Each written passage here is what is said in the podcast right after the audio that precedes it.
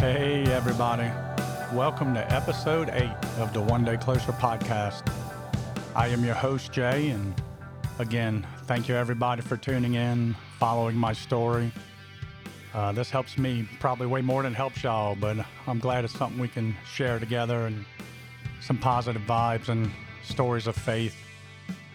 As uh, we get started here on this next part, just want to recap as always.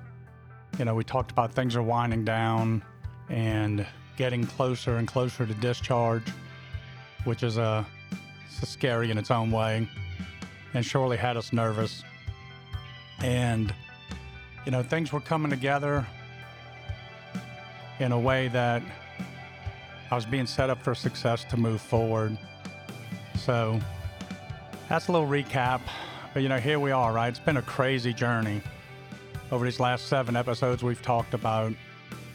And I mean, who would have thunk it, right? It's, it's a journey I, I never, never planned on taking. Definitely never thought I would take such a journey. But life has a way of throwing us those curveballs, don't it? And, and this one surely did that. So, uh, as this chapter closes, we look forward to the next chapter, right? A whole nother set of challenges await me, and you know, how do we face them? How we're going to deal with them? So, with that, we're still at Spain rehab. It's mid June of 2021. All right, mid June of 2021, getting closer and closer to discharge. Some scary times, some happy times, but definitely a path that had to be walked. Uh, something else that was going on at this time because we were preparing for discharge is we were facing quite a little mountain of medical bills and other related expenses.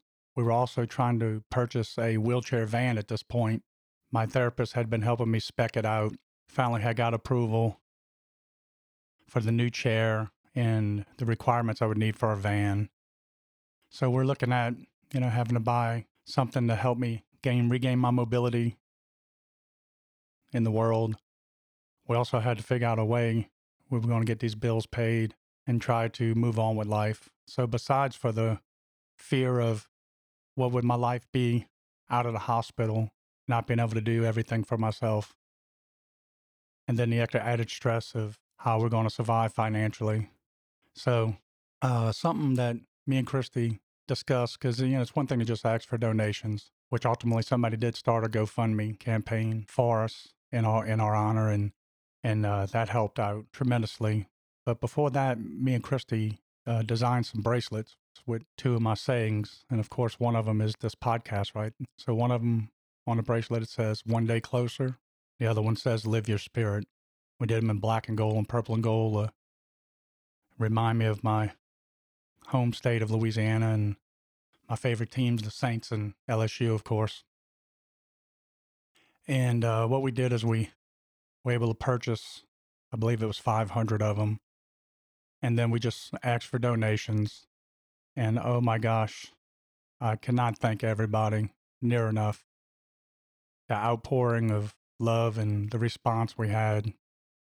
Numerous people would send us money for, you know, 50 bracelets and say, hey, you know, give them out to somewhere else. Uh, another friend of ours who's a nurse, she donated, I believe, I believe she was 50, 40 or 50. And then she actually took those and handed those out at uh, Children's Hospital, which was wonderful to know that, that some children may uh, receive those.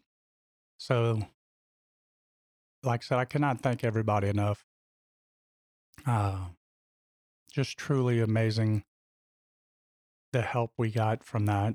And of course, that allowed us to start breathing a little bit in a sense of, okay, we can, we can, we can make this work. We, we will survive this part too.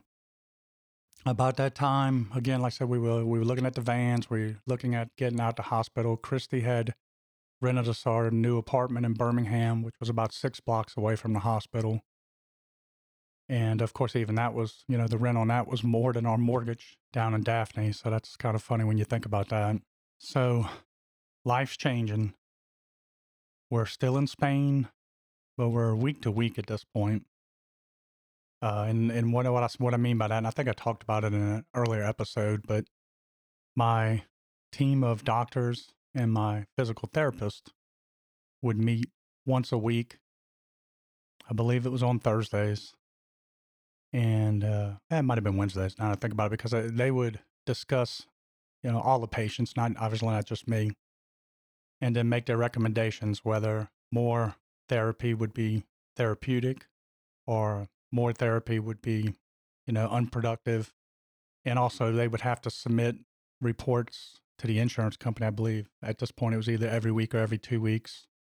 So it's it's really at a point where I was I was scared to leave, I'll be honest with you. And I would know they would have their meetings and then I would wait, like I said, it'd be like two days later, they would say, you know, what the status is. Do I get to stay or stay or go? And and it was it was scary because I just I, I can't stress how worried I was that life was going to change when I no longer had a team of healthcare professionals waiting on me 24 7. Talking about that 24 hour round the clock care, what my therapists were doing, this was both physical therapy and occupational therapy, is in essence, they were preparing me for my life as it was at that time, which was not a lot of function in the arms and legs. I was walking at this point with leg braces on and was making decent progress there. But as far as my arms and hands and wrists went, basically from midway below the elbow down, it's very little use of the hands, fingers, couldn't do anything with the wrist. So we had to keep a type of wrist brace or an arm brace, whatever you want to call it, that we also had to wear full time. And they're, you know, they're preparing me, right? We literally at this point are practicing tasks, you know, in a simulated kitchen. I was put in a shower and had to show if I was able to, you know, wash myself or not. Which, boy, you want to talk about an interesting experience. The crazy thing is, during the course of my time in the hospital and all my rehabs, I think I had to do that, ended up doing that three times. So I literally had to sit there and shower, you know, butt naked with, uh, with my therapist watching and kind of grading so they could do the report. So interesting times. But like I said, they were preparing me for what the future would hold. And I remember um, my physical therapist Jessie. She was she was off. I want to say she was on vacation, and I had a, another young lady who was uh, good for the life of me. I remember her name, and uh, she was even more militant than Jessie. But she worked. Um, she got like a, a floor mat, like almost like a gymnastics mat out, and they have these therapy tables that they can raise or lower, uh, motor raise, so they can do it as needed. And she had me simulate getting myself or, or to see if I could get myself off the floor, you know, if I had a fall, right? So we're talking uh, for safety reasons, like could, could I get to the couch and maybe pull myself up where I might need to call for help or just to recover from that problem. I will say that that was a new one on me. Had not done that one before. But yet here we are, right? It's just going to go down like this. And oh my gosh, uh, first thing I'll say is I'm very glad that that she did that, and we did that over a, a couple of days. The second thing is, I never thought I would have to learn that skill in my life, but also how hard that was. That was unlike anything I had attempted up to this point. And so much of it is, is not so much how strong you are, even though obviously you have to have a minimum of strength to pull off these maneuvers, but it's about you know leverage and kind of counterweight and and making every move very deliberate. And uh, interesting times to say the least right? Very very interesting times. So we're working every day trying to get stronger trying to walk.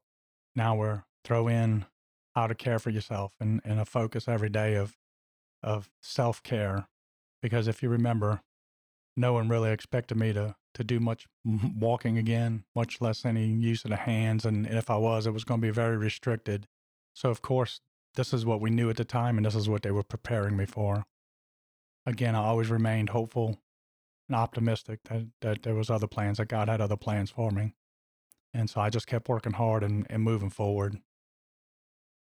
So, one of the things as we're winding down in PT was another therapist, a physical therapist, had me walking up a set of steps. And, and by golly, I think it was maybe four steps. I'd have to look at the video, which I will. I'll post the video on the Facebook page um, probably the same day I, I post this to streaming or, or shortly thereafter. And of course, you know, I have my gait belt on. I have my leg braces. I have my arm braces. And therapist, she walks me up to the base of that and she says, you know, she wants me to climb up. And of course, she's helping hold me up. And I've got the handrail. And oh my gosh, to to step like that. And uh, of course, I was having to do. I think I was going right foot first, and then I'd bring the left foot up, and then move the you know leg up and like that, which went okay that first time in a grand scheme of things. But then when she said, "Hey, turn around and let's walk down it," and it was scary because the legs just they wanted to give out. Thank God those leg braces kept my knees um, from bending. Right, that's one of the reasons I had used those braces, so I wouldn't get that bend. And uh, I call it climbing the mountain because it was it was intimidating, but at the same time, it was a great victory. So I did it several times that day. Almost looked at as a, a graduation test, and for all I know, it, it very possibly could be because there was so many things like that that we would work on. As we're wrapping up, that was uh, late June, so June 25th was my final full day of physical therapy. It was emotional. You know, I mean, besides for the things I talked about, being scared that, you know, am I am I going to be able to do this? You know, and and deep down, I, I felt I could, but you know, we all know how that doubt creeps in when that devil's on your shoulder whispering in your ear about, you know, you can't do this. You're going to go home and you're going to fail and you're going to have to come back to the hospital. Something that was reassuring at this point, though, is if you remember in the last episode, we talked about passing day zero, which was for the first time in my illness. I crossed a certain, you know, amount of days without a relapse or without deteriorating. And we were just moving forward and getting stronger. And at this point, I, I finally fully accepted that. So that part was comforting moving forward. So my last day at Spain, I'm doing my physical therapy, and when it's uh when it's your last day, they they'll tie a balloon on your wheelchair or your walker, you know, whatever you're using. I was in my wheelchair that day. And so everybody knows, right? Everybody knows if you have the balloon, it's your last day. So other patients would be congratulating me. And same thing I did, you know, for patients I saw uh, over those months. Hey, you know, you see the balloon and, and you know there's that, that next chapter, right? The next chapter of all our lives. Kind of weird and symbolic, I guess. Now that I think about it, that I'm talking about it, but that was that was like a like a big beacon, right? You knew that person was going to be going home uh, to whatever that that might be. In my case, again, just a lot of fear. You know, I'm sure way unnecessary fear, but it was real. It was real for me. So, you know, sad, worried, but hopeful, optimistic that this could all be done. So the next day on June 26th, that was the day. That was the jailbreak. And I'll just I'll post a little video of that. Be able to see the smile on my face, and my gosh, was that a good smile? You know, to, that it was really happening, even with all the fear. The fact that I was going to get out of the hospital, because you got to remember at this point, by June 26th, I had been in the hospital 126 days for the year 2021. And of those 126, 90 of them were in a row. They're at UAB. I don't know. I don't even know what to say about that. It kind of kind of hurts talking about that one right now. But uh, here we are, right? So on the 26th, me and Christy are able to, well, who my kid Christy was able to pack up they got us a couple of little carts. Looked like we had been living there for years with all the stuff we had to pull off the walls and the shelves and, of course, all our clothes. She packed it all up. So we are waiting on the paperwork to get going. And if you remember way back in an earlier episode, when I first was doing PT and things were at their worst, when I was fully, fully paralyzed in all four extremities, and I told her I would walk out that hospital. I wasn't going to need to be pushed in a wheelchair. So I'm in the wheelchair. We're heading downstairs to the parking lot. Christy has a vehicle waiting, and we get to the threshold, you know, to got the power sliding doors. We get to the threshold, and I have my nurse stop, get them to help me stand up. And again, I have my leg braces on, my arm braces on. But I walked. I walked over that threshold. And that was a, whew, that was a, it was a good feeling. The promise I had made to myself. I didn't know if I'd be able to keep that promise, but I surely worked hard. And I was able to keep it. But it was a, it was a big victory, right? It's a big victory to, to have that, you know, have that goal in mind and then to achieve it was, uh, like I said, that was a, a, just an amazing victory. Of course, with my kid, and they rolled a wheelchair back out, and as soon as we got out the door, I sat back down and had to get pushed to the car. But yeah, I walked out that door in hospital, right? Got in the car, and so we uh we drove away, heading to the apartment. An apartment I've never set foot in, in a town I've never lived in. But here we are. And uh, this is what this is what life had dealt. So I know through these episodes I've talked about how big of a help my family was and still is. And my brothers, uh, Sean and Huey, would take turns coming in to help care for me. And this was no different. So I get discharged. My brother Sean had come in about about a week and a half, probably prior, uh, to help so Christy could finish getting the apartment ready. You know, she had started working, so he would stay with me while she was she was at work, and that was all just a massive help. And and again, you know, like I talked about earlier, you know, will your family or your friends do what we would say is unthinkable, right, for care? But who am I kidding? I guess my brother probably changed my diaper when I was a baby. So I guess he, both of them had got stuck wiping my butt as an adult. But I just, like I said, such a humbling experience, and it's so thankful because again, that's a, that's one of those things I just never never thought would happen. So it was it was good to have my brother there to help with the transition to this new life in this new uh, apartment that we were having. You'd say, what do you do when you get out of the hospital? Four over four months in the hospital. What do you do when you get your jailbreak? I tell you what we did. Went to the brewery across the street from our apartment. Monday Night Brewery there in Birmingham. Rolled in in a wheelchair, arm braces, leg braces. Probably looked uh, pretty scary. Looked like somebody was in bad shape. Probably well worse than, I, I felt I looked. And rolled up to a table. Christy gets the chair out the way. I'm able to pull my chair up and, and adjust it. Again, this is the first time I'm really having to do any of that. And I ordered a beer but I can't hold a beer. I can't do anything with my hands. So when I ordered that beer, I asked for a straw. And the look on the young lady's face was interesting because I'm pretty sure people don't come in looking to drink a beer through a straw.